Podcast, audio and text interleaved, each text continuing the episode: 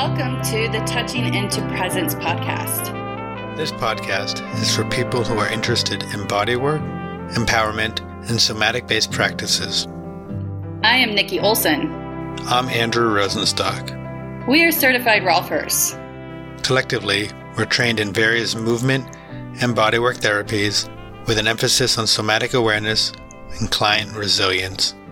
Through conversations, our goal is to share and explore mind body paradigms to offer empowerment possibilities. It was such a pleasure to be in conversation with Scott Zamurut. Scott is a student practitioner and teacher of somatic and energetic healing arts with over 30 years in the field. Scott's broad training background includes massage therapy, polarity therapy, private mentoring, structural integration, group leadership and dynamics, and ontological coaching.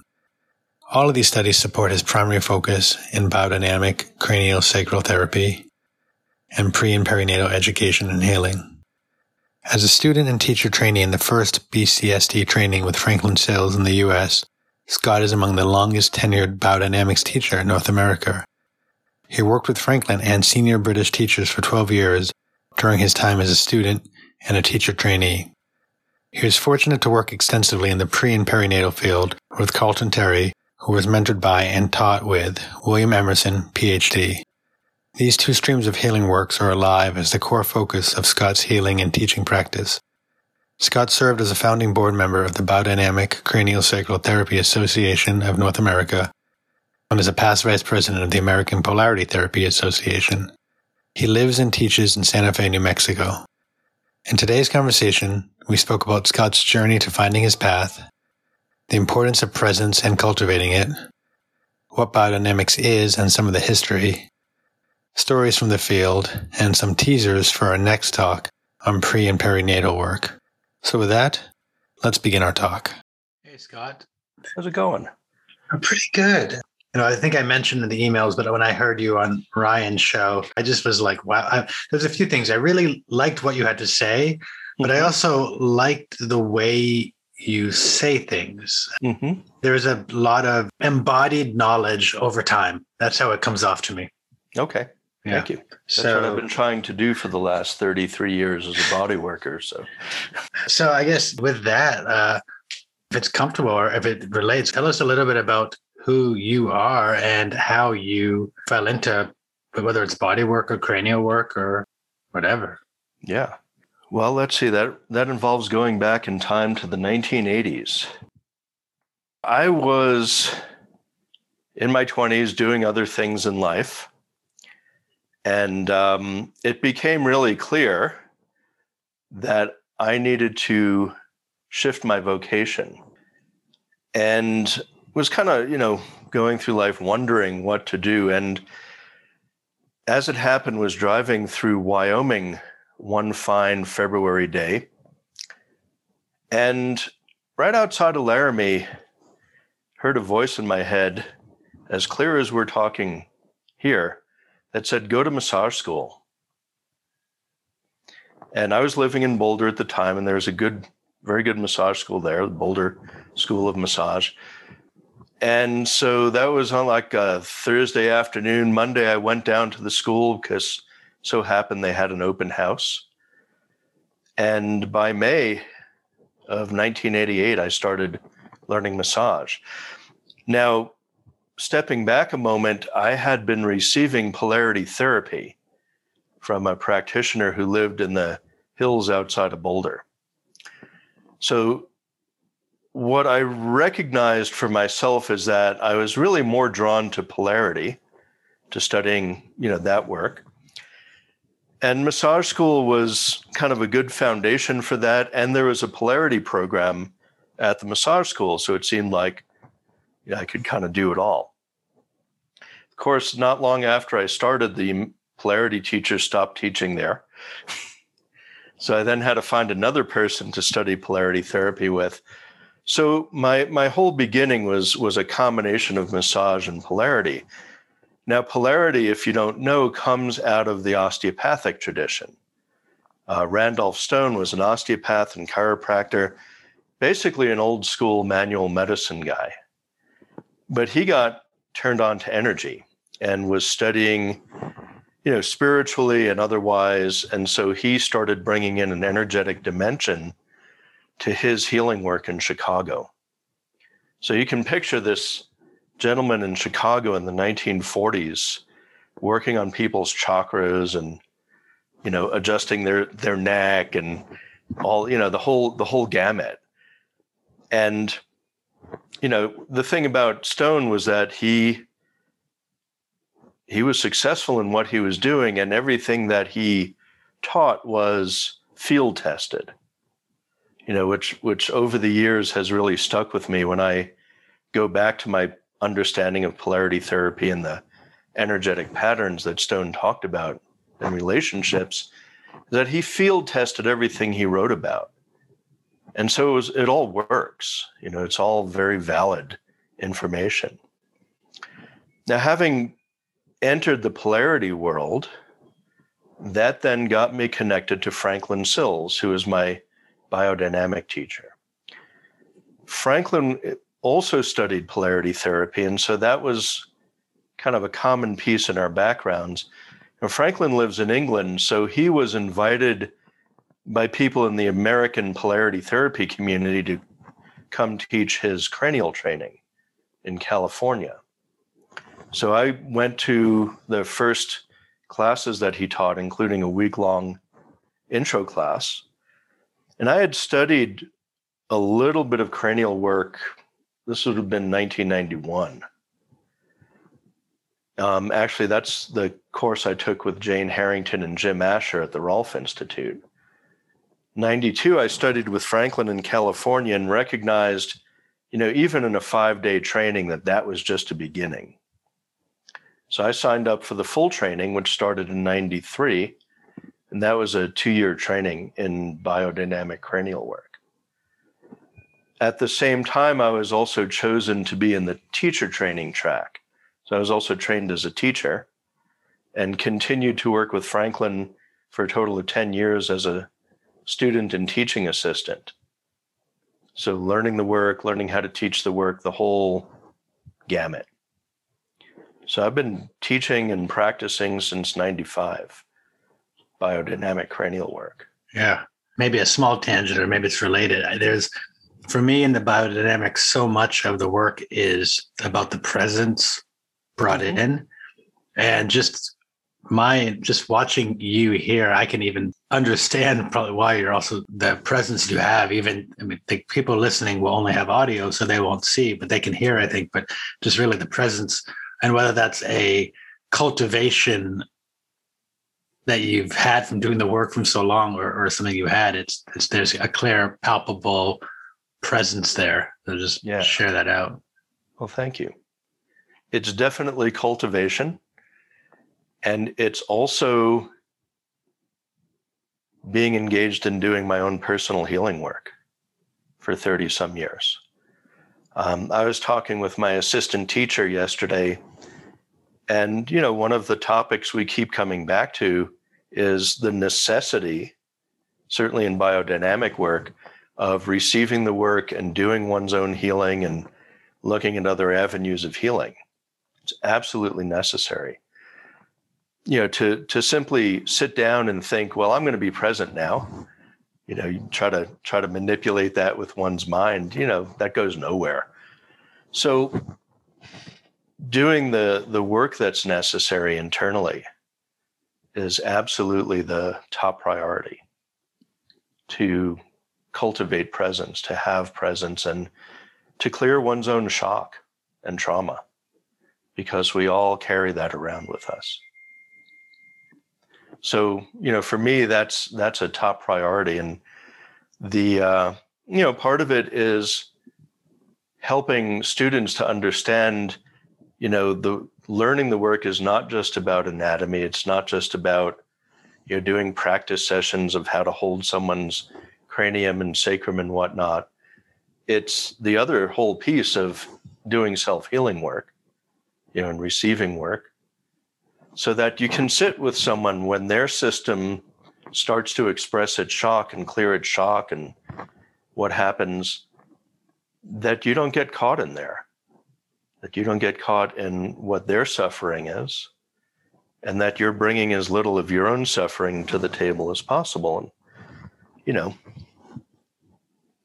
that's the that's the real key.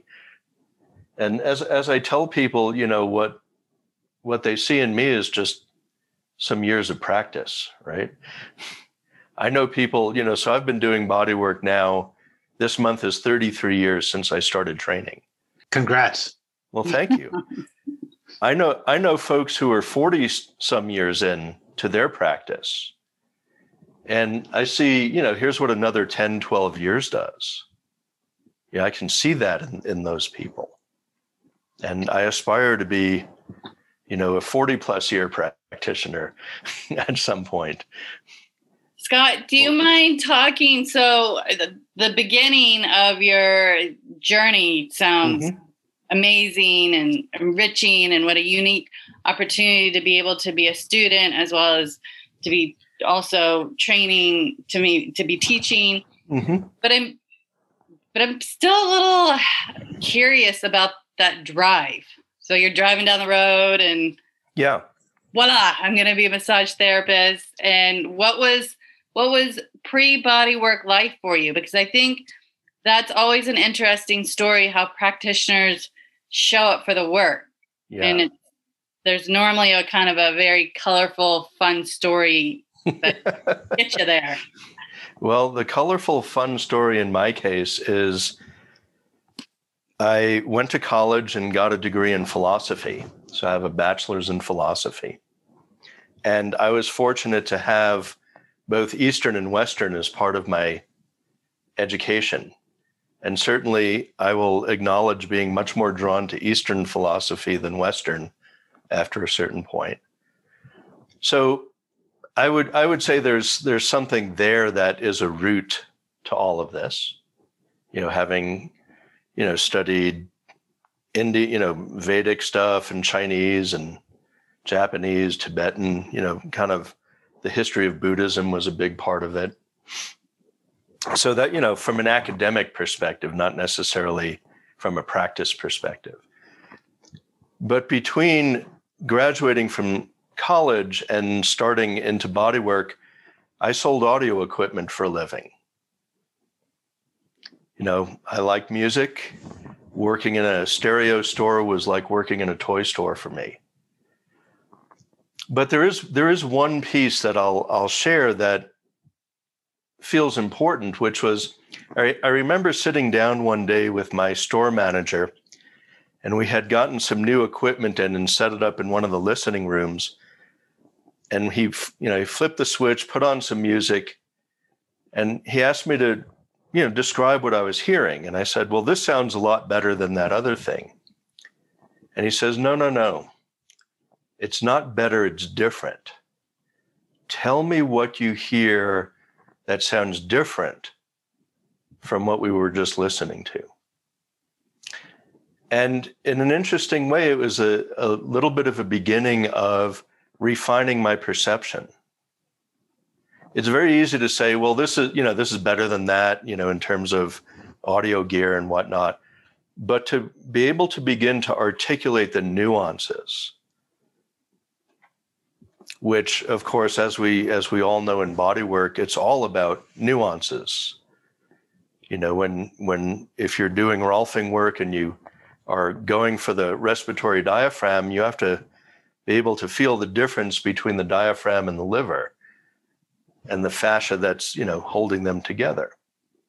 In my work i need to differentiate the move, movement of cerebrospinal fluid from the movement of brain tissue, from the movement of membranes in the cranium. So, all those nuances of what's different between one and the next. So, I got a little taste of that working in the audio business. So, maybe that's colorful. That is. And I think that's so fitting for, I mean, I think kind of one of the main goals that we have for our podcast we're touching into presence is mm-hmm. removing the ideas of this this method or this modality is better than the other that really coming to a place of there's so many type of therapies that are important and mm-hmm. necessary and useful at various particular times of our lives. Sure. I, I would also add that at different times for different clients, certain things may be more efficient clinically. Right? So, cranial work might be clinically efficient for someone in certain contexts. A 10 series might be more clinically efficient for someone in another context. So as as we talk about a whole spectrum of modalities and approaches and such, yeah, that's part of it is is what does this person need? You know, what will help them today? You know, do they need to you know to have their brain attended to breathing in their head? Or do they need a second hour need to get their feet under them?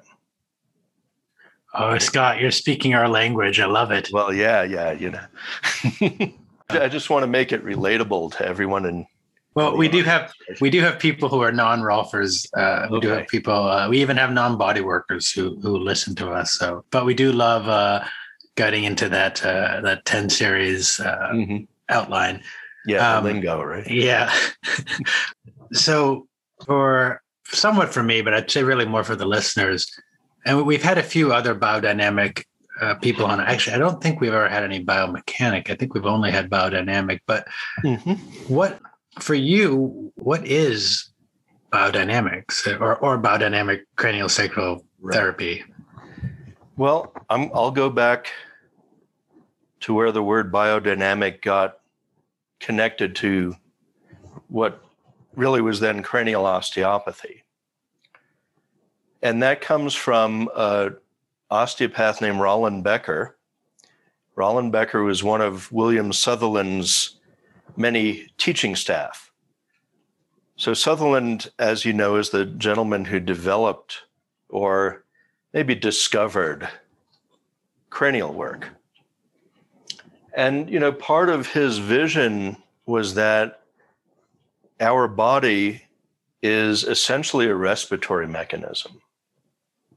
Our body is designed to breathe. Every cell, every fiber, you know, the bones, the interrelationship of the bones and the membranes, etc.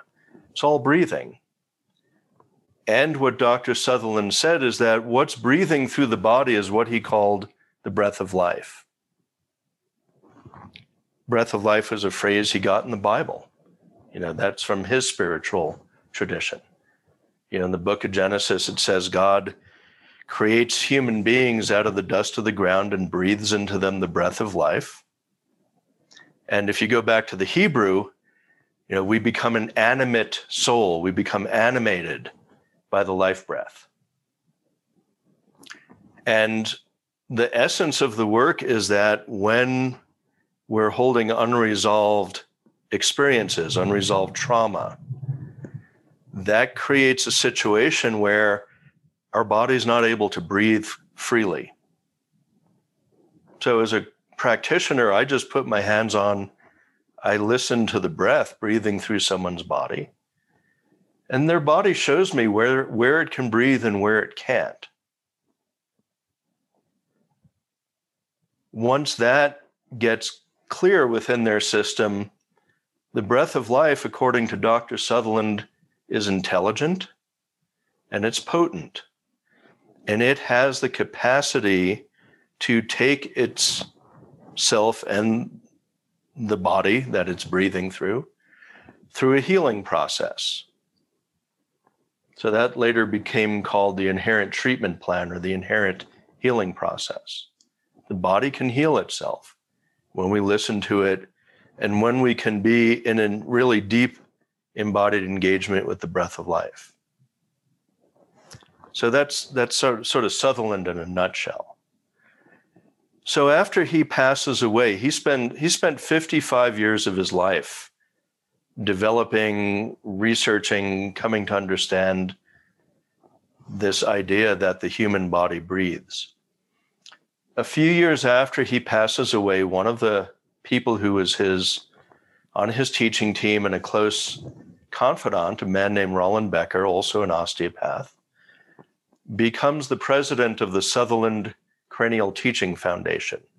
That's the school that Dr. Sutherland started. So Rollin Becker becomes president of that school and over the next few years publishes a series of articles in an osteopathic journal to more deeply describe what cranial osteopathy is. And he uses the term biodynamic energy in that series of articles. So he takes breath of life and translates it into a term bringing the idea of energy into the practice. Now, that's a pretty radical thing. Osteopaths have, you know, they, they dance with the word energy a lot. Like, do we use the word energy? Do we not use the word energy? You know, I come from a polarity background, which is all about energy work. So I'm like, yeah, energy is energy is what it is. It's maybe not the most clearly defined word, but when I feel life energy, I know I'm feeling life energy. And that's what's important for me. So Becker calls the breath of life biodynamic energy. And he, you know, talks about biodynamic energy and how the biodynamic energy can resolve what he calls biokinetic forces. And these are the things that come into our body through accidents, through illnesses, physically, emotionally, mentally, spiritually, on up the line.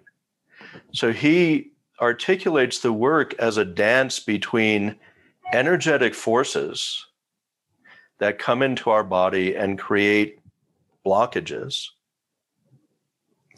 and the capacity of biodynamic energy to have the inherent wisdom to resolve the energies that get stuck in our body.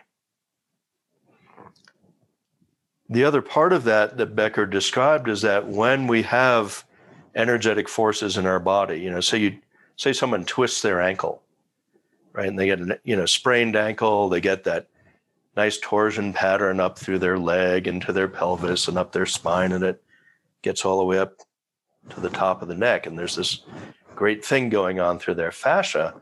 There's also an energetic pattern through their body. What Becker talks about is that when the energetic pattern releases, the fascia of the body, the physical body, can reorganize back to its natural pattern of health. So it comes out of compensation and reorganizes back to its natural pattern. And there we go. Now, everything I just said is very easy for me to say in words. And to recognize that the experience of it from a practitioner perspective and also then for the you know for my clients you know that's a whole different arena. You know what does it actually feel like when this is happening? And that's what i have to endeavor to teach my students is how to feel all this and with that being said so are you suggesting you can feel the sprained ankle by working through the cranium well, if someone comes in and tells me they have a sprained ankle, I'm going to grab their ankle. I don't I don't start at the head and you know work that way. When someone comes in for a session, you know, I ask, "Hey, why are you here? You know, what's what has brought you to see me?" So maybe it's a sprained ankle, maybe it's a mig, you know, they get migraines, you know, the whole gamut of of realities. So I'm not necessarily starting with the cranium because the entire body is breathing, not just the head. So if someone coming back to our sprained ankle, working directly with their ankle and directly with the energetic forces that you know got introduced to their body when they stepped funny on a rock on a hiking trail or what have you I'm going to meet that directly because that's where the issue is. Okay. So I, I also meet my clients in a very direct manner that way. I'm not just holding their head and going, okay, well, I'm going to hold your head even though you have a sprained ankle. The work is much more, um, at least the starting point can be more direct.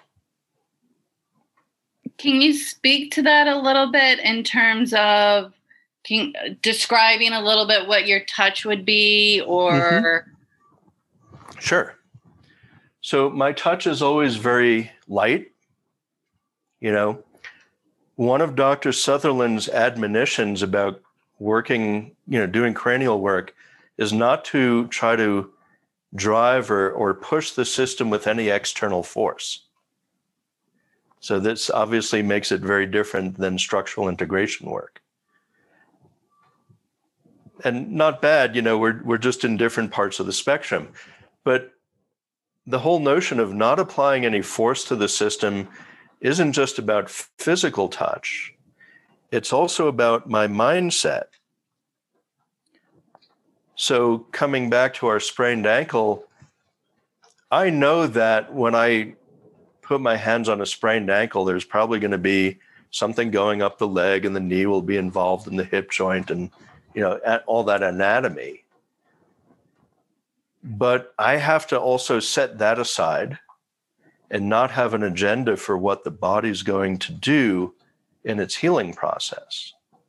So, not putting force on the system is both a physical admonition as well as a, you know, what my intent is in the work. If that makes sense. It makes sense for me. I'm being a student in biodynamics and right. heading up to Maine tomorrow to take another five day uh, intensive, Wonderful. it's probably it's probably one of my hardest things is to remember sometimes about stepping back or or letting the body be or, not trying to, to fix and just forgetting or or habits um, but also like you said earlier in a clinical setting mm-hmm. for me it's a lot about what does this person require? And right. so, so sometimes that intervening may speed things up or be more efficient. And sometimes sure. That's that intervening actually does more damage. Right. Here, here's the the piece that I'll I'll do my best to put into words. So when I start a session, the first thing I'm doing is I'm listening for the breath of life breathing through the body. You know, I'm not interested in the anatomy per se or anything like that. I just want to feel what we call primary respiration, inhaling and exhaling, and how this person's body is moving in their inhales and exhales. So if I'm holding someone's leg, if I'm holding the my hypothetical client with a sprained ankle, I'm not looking to you know, what's the position of the talus bone or what's the texture of the interosseous membrane at first. The first thing I need to do is simply establish in a relationship with the breath breathing through their body. Then, once I have a sense of how their body is breathing, more particular things can bubble into my awareness. Dr. Sutherland used a really fun analogy from uh, the movie The Wizard of Oz. He talked about things going behind the curtain. Right. So remember in The Wizard of Oz, he's talking, you know, they say, you know, the wizard's like, you know, ignore the man behind the curtain. Well, Sutherland turned that a little bit. He says, he says, all the particular things are behind the curtain, and we have to wait for them to come out on their own to work with them rather than going and looking for, you know, well, what's going on in the knee joint or the hip joint. So I listen and I look at, okay, what's coming out from behind the curtain first? And part of that will be the inherent movement of the body. And once I tune into that, people's bodies will start to show me where the energy is being held that's at the root of their compensation and at the root of their suffering. Right? It's not always in the body either. Sometimes it's out in their energetic field. But the system, by learning to listen to the system breathing and by trusting the inherent intelligence, the intelligence starts a conversation with me and says, This is where the problem is. And this is the first place I'm going to work. So maybe in that twisted ankle, there's a there's energy being held in the interosseous membrane of the lower leg. Then the body takes itself through the process. I'm not going to try to describe it in detail, but it takes itself through the healing process. The energy that's being held in the interosseous membrane discharges. It can get really hot, it can get electrical. There's literally a discharge of energy that's the, the body's been holding on to. Once that happens, then the texture and the position and the organization of the fascia in that leg can change. And it can come back to its inherent pattern of health, or at least get a lot closer to it. Maybe not all in one session. So there's also a recognition that our body has an, a pattern of health that's part of it. You know, we're not just walking through life, you know, with with duct tape and baling wire hoping we're in the right place. There's something within us that organizes our bodies in a way that keeps us healthy. Right? And that's I part really of what I like that you're um, um, pointing out that our body has a pattern of orienting to health because I, yeah. I feel like that it's it's known in the body work, but it often gets kind of forgotten about because it's Mhm. so everything about body work can be like I'm treating my pain or I'm treating my trauma or like we're broken and how do I get fixed? And I just wanted just to take that moment to acknowledge that yes, there is this innate health that we carry and that we're not just born. And this is a little bit of my, I guess, my little soapbox that I'm kind of dancing around is, and you know, I did have very medical births and I thought they were lovely. And I thought there, there sure there might be some trauma involved. Um, but I, I just am very careful to not just make a broad statement that we enter into life and it's instantly traumatic. right. that there is a lot of beauty coming through that, and maybe maybe trauma is the beauty. I don't I don't know. I'm still holding on to these kind of conversations because in the mother mother world, it's very um, common to kind of go into uh, I guess playing into victim role or Mhm. and I don't know. I just I I I I don't really align with that as much as Mhm. and I'm careful to say that because for sure I don't want to be dismissive of someone who really is dealing with some trauma and um but I don't know. I just I I like that it that you made that comment of just Yeah. reminding that, that there is there is this innateness in our body of orienting to health and that we're not just broken beings and our place on earth is to get back to to find find our way again. Right. Well, I appreciate you saying that, Nikki, because that really is at the heart of biodynamic work. Is this understanding that there is a breath of life that is what creates our body, it maintains our body, and it can heal our body at different times and that all of the trauma, and this going back to Dr. Becker's talking about biodynamic and biokinetic energies, was all about the recognition that the biodynamic energy is what's holding our traumas in place to keep them from running amok. You know, if, if we twist our ankle or we get, you know, bonked on the head by, you know, a falling bird or whatever, or psychological or emotional traumas, that there's something that is buffering all of that. Now, Becker explained it very succinctly. He said, he said, you know, you look at people you work on who have been in car accidents, and you think about how many pounds per square inch of force someone's body was exposed to in those situations, and you look at them and say, doesn't look all that bad considering what they went through because he recognized that our own life energy is buffering all those insults and holding them, and then can also resolve them.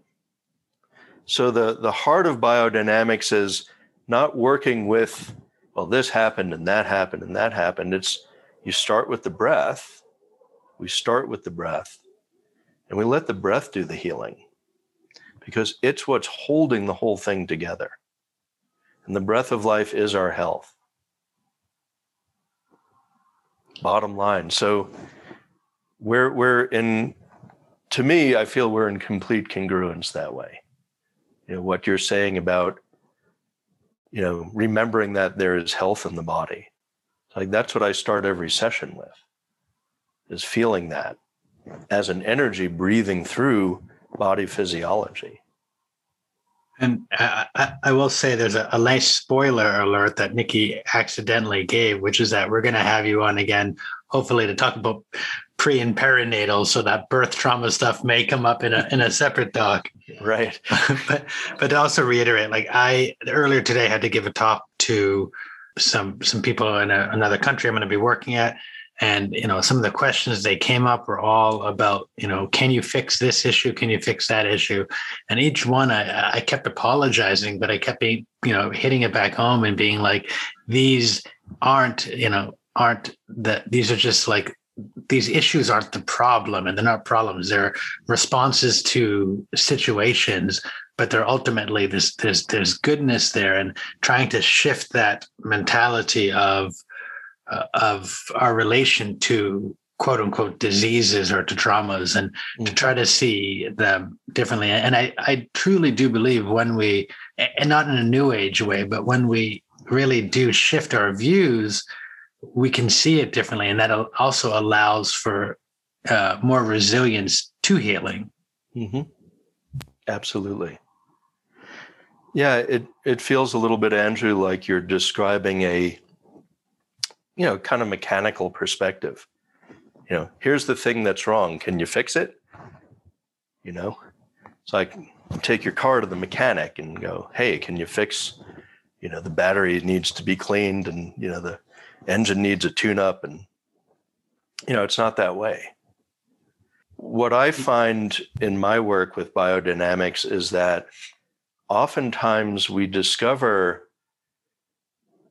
causes or, or situations that a client may not recall, you know, in, in conversation that are contributing factors to their situation. You know, I I have the experience, I'm sure you do as well, of, you know, in the midst of the session, someone says, oh yeah then, then then there was that time i was in florida and bitten by an alligator or something and you know that's not on their intake form they hadn't told you about it and you get your hand on their knee or something and they're like oh yeah i got bit by an alligator there. And it's like well uh, yeah no wonder your body's doing this thing. Yeah that's well, exactly what happened to me. Sorry andrew that um with my Rolf training, two of my teachers were very much um, biodynamic cranial therapists. And at the end of sessions, they would come around and, you know, at the time it would just, it, would, it did feel electrical and energetic. I was like, oh, here they coming, zapping our brain again. and they kept on asking me, like, Nikki, did you ever have any head trauma? And I'm like, no, I would, I would remember that. And, but they're like, are you sure? Are you sure? I think they asked me like five times. And finally, I was like, oh, yeah. I hit my head against the windshield when I was a child, not wearing a seatbelt, and cracked the windshield. But it was never, I wasn't bleeding. The ambulance wasn't mm-hmm. involved. And we just like, oopsie daisy, and went on our merry way. And which you know do i have head trauma? I don't know. Like i think i'm getting through life pretty okay but they felt something in my head that mm-hmm. like gave them some kind of a clue that i banged something up in there. Yeah.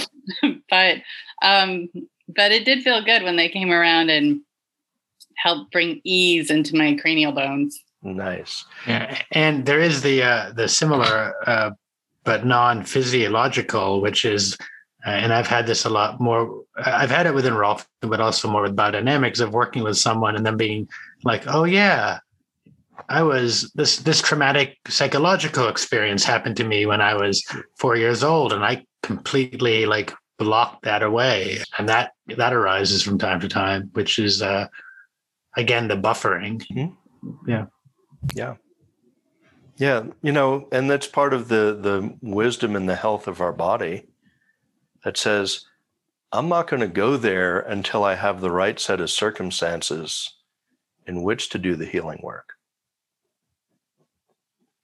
And for some people, that means, you know, in this life, they may not have that opportunity or don't know to seek it out, don't know that the that there are folks like us who offer that kind of context.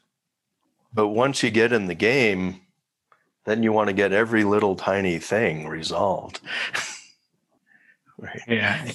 Yeah. Um, like you mentioned before a little bit about the uh, the car, the mechanic sort of view, mm-hmm. uh, which I think a lot of, in my experience, a lot of body workers who come, they come in with that view. Mm-hmm. And, you know, they come in with this view of the body as a machine. And with your philosophy background, I'm sure you you can thank you know Rene Descartes, today's modern uh, villain, uh, for for that sort of view of the soft machine. But it, it's always, and I mentioned sort of the troubles I had before. I I get stuck within that. Whereas I, I I know on a conceptual level it's more than that, but it's still at some points there's it's hard for me to hold both the the physiological, mechanical, and the uh, metaphysical. Uh, while I can conceptualize that, I, I know they're both separate and equal. I generally get into one or the other, and I'm I'm still working with finding that balance of mm-hmm. holding both together. Yeah. So I'm going to start with the defense of Descartes. Because in, in the same book where he talks about, you know, I think, therefore I am, that kind of mechanical thing, he also says that the pineal gland is the seat of the soul. So he, he still kept a good metaphysical perspective on things. Well, he also he also spoke about before I think therefore I am. He spoke about having a devil on his shoulder. So there's yeah, maybe some. but, he had to keep he had to keep the church happy still. True. but Andrew, to to speak to your other your other piece about the dynamic between a, a more material view and the more you called it metaphysical view. I I think for me, I, I would say that it's really important, certainly in biodynamic work, that one's view and one's presence all have to become congruent in the in the depth of embodied understanding of the work so in other words you know, because I've taught a lot of people, you know, most of my students are, are body workers. They've gone to massage school, they've gone through different structural integration trainings. And one of the hardest things for people to let go of is the doing, the applying force to the system, which comes out of, well, this thing's over here and it needs to be, you know, three millimeters to the right kind of thing. You know, if it was over there, that would be really hit in order to really sink into biodynamics as a practice, it does require a complete change in view, in understanding of the body. You know, to not hold a mechanical understanding. Now, as as one proceeds in the learning and the experience and in relating to the breath of life, to biodynamic energy and there's numerous other synonyms. At least my experience is that as I deepened into my experiential understanding and my depth of internal experience through tuning into myself, through receiving the work, and then seeing my work with other folks, my whole viewpoint shifted in the context of a biodynamic session. You know, the the mechanical viewpoint. I mean, I, I can still deal with the world on a mechanical level when necessary. You know, I don't bounce off of too much stuff when I'm driving. But when I'm doing biodynamics, you know, and again, it's been, mm, you know, coming on 31 years since I started my training, or 29 years. Math is hard too. The the biomechanical thing goes away. And then, you know, to be to be in the experience of the life, the dynamic forces, the life energy, as well as the forces that people's system are trying to resolve, it, it's all coming from that depth of embodied understanding of energy and the particular way that it plays. Wow, that convert that what you just talked about really brought me into like our primal early day beginnings when it was and this might be a little bit of the influence of my husband's an archaeologist so i just started having these images of the early days of uh, as us right. feeling into the world feeling into the breath of life you know we we oriented and organized around you know picture or um petroglyphs and a little less less less mechanical less definition and left you know some guidance but room for interpretation and what is needed. You know you're going to orient it a little bit to what you need to how we've evolved into such a mechanical world which you know I enjoy. I mean, I I enjoy I mean, as much as I love having a great workout and feeling it, what it's done to my body, and you know all the all the things that come with just the experience. I have to say, I'm really liking my my watch and be like, how many calories did I burn? What? How far did I go? Like enjoying that other analytical aspect. Sure. Well, I mean, here we are. You're in Florida. I'm in New Mexico, Andrew's in Massachusetts, and we're having this Zoom conversation and looking at each other, you know, talking about these things. So the the fact yeah. that it can facilitate, you know, technology facilitates this is great. And, you know, I think it's been fairly said of late, yeah, we're, you know, the the balance is leaning a little far in one direction for all that we can appreciate our our toys and and whatnot you know, using them in this way is wonderful. Yep. But in in our in our bodywork world, you know, when we get in the room with someone and we turn off all the, the devices and the toys, yeah, then then we're available again to a whole different range of experience. Yes. Yeah. Yeah. Yeah. So there is I, I'm aware of time and I know we're we're we're trying to stay relatively focused, and we're doing good at that. Doing great in, in huge and broad topics.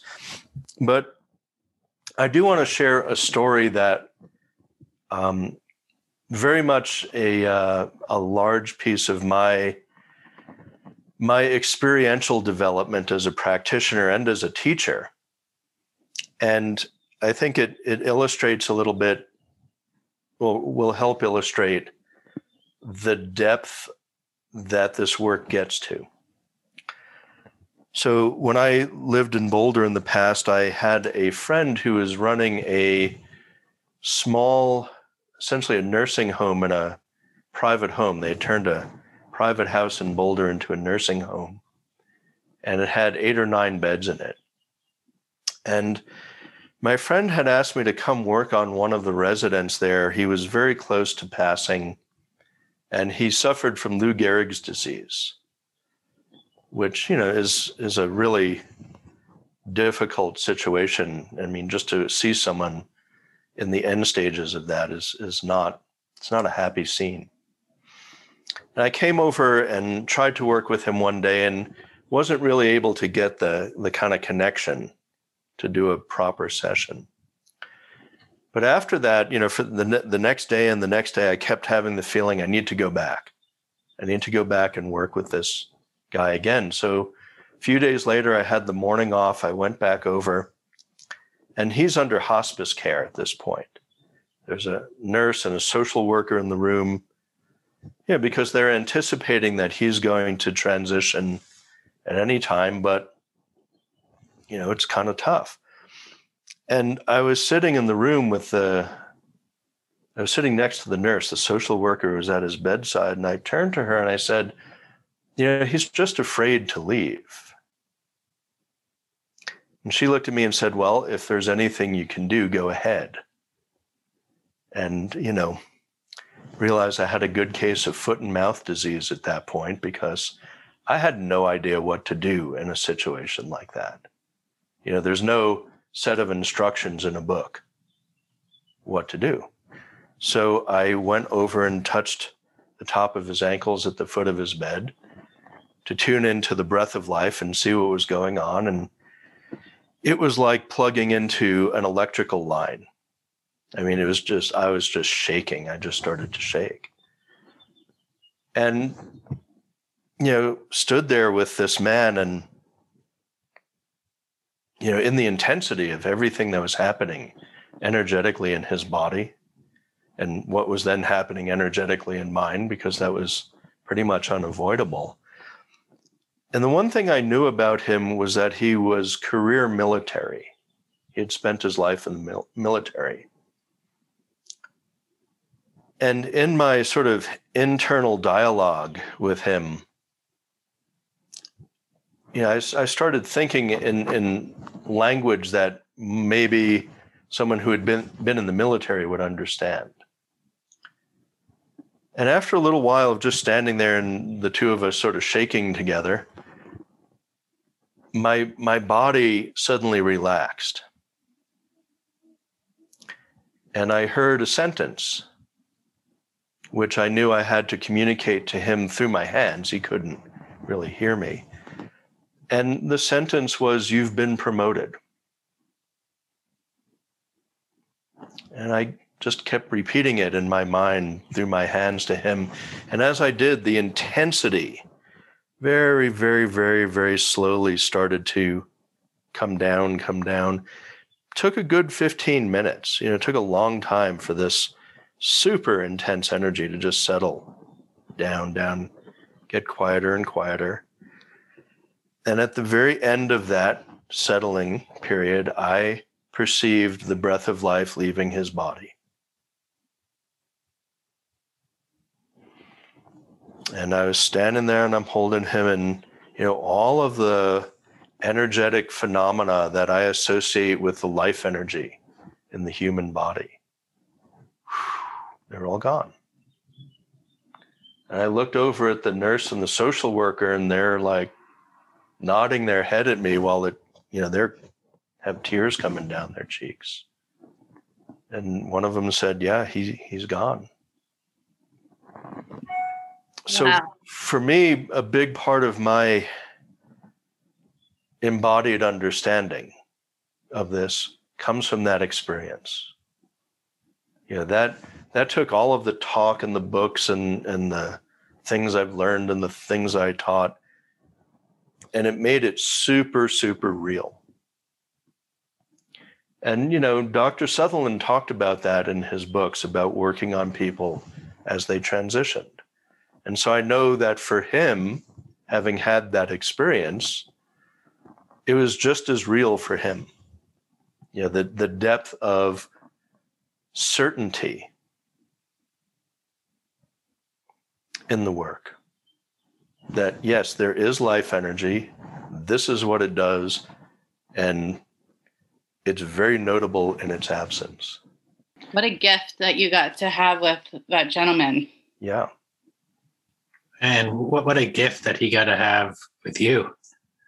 Well, it was it was a mutual moment and and you know to acknowledge my my friend the woman who owned this little facility who had the insight she said i you need to work on this guy i don't know if that's what you know where she saw it going but it was uh it was potent and you know, the truth is, is that it wasn't like I changed overnight from that. You know, it really took years for that experience in me to sink in and, you know, to work with it in my clinical practice and then to begin to find a way of communicating that as a teacher.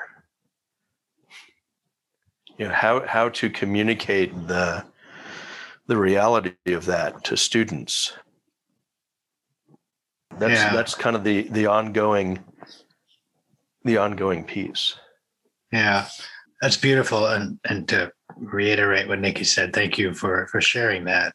And I also feel like that's feeling into the bio uh, the, the, the breath of life of this podcast and and the the how how my body is responding it is a really it feels to me a really great way to I'm, I'm not going to say end. I'm going to say pause the conversation because the plan is to have you on again to talk about yeah peri and prenatal and, and anything else. But it does feel like a real that how I feel the breath of life in people is this sort of wave, and mm-hmm. that story was such a great way to take us uh, take us down for now. Yeah. Uh, what I what I like to always kind of end with uh, is the very standard way of like how do people find you what do you have going on what is you know what is it that you'd like to share out hmm. well find me in terms of practice uh, in terms of practice yeah. in terms of teaching in terms of uh, articles in terms of whatever whatever it is that you want to share out or yeah. have people find you at well i do have a website some people find me there and it's uh, scottzamurut.com. Very simple.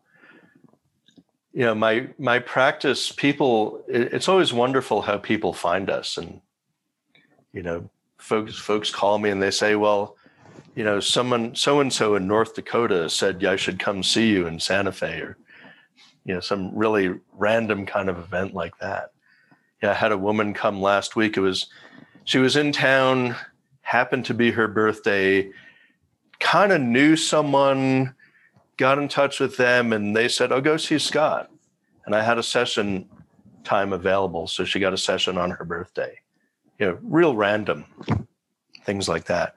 Um, for teaching, definitely the website. Um, I am, you know, I do I do the foundation training for biodynamics, which is a three year training. So that's a pretty extensive process. And, you know, for the last year, everything was on hold, obviously, because we could not do hands on work. Um, I'm finally teaching again. I'm graduating a class in a few weeks and we'll be starting a new training in October here in Santa Fe, New Mexico.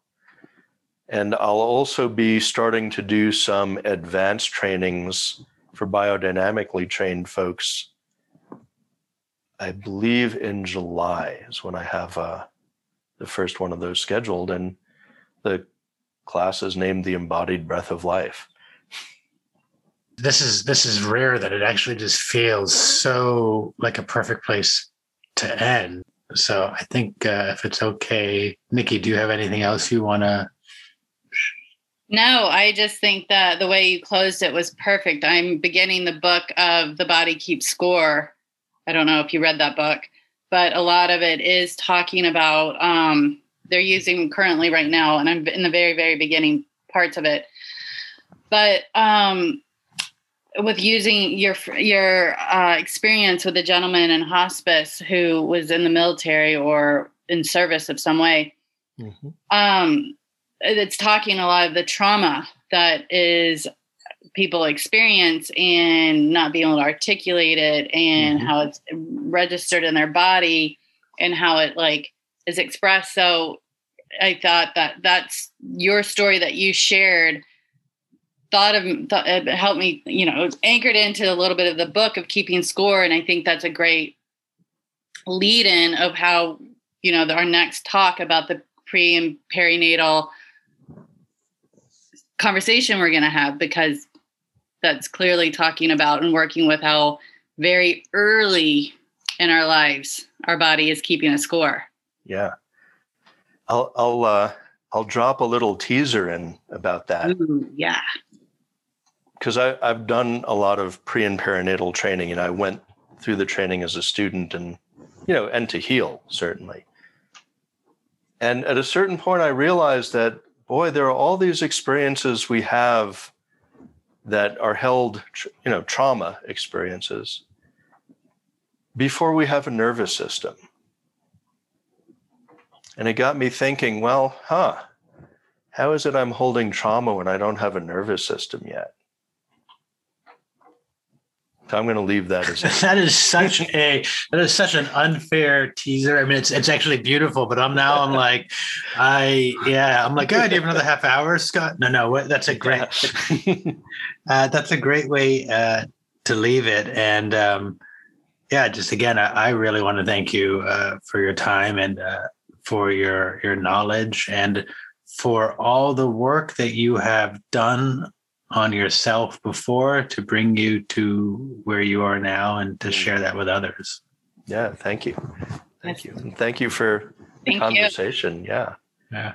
wonderful uh, to uh wonderful to chat with with colleagues and you know to to bring some ideas to uh different different folks yeah outside of the biodynamic world yeah, that's one of the the reasons. One, uh, there's many reasons why I sort of started this, but one is really just to share information with people in the field, but not uh, not in the pond, you know. Uh-huh. And, and so, and to right. keep you know, and to grow my own understanding, but also if I want to know something, I'm going to guess that these three people may also want to. And so just to keep, yeah.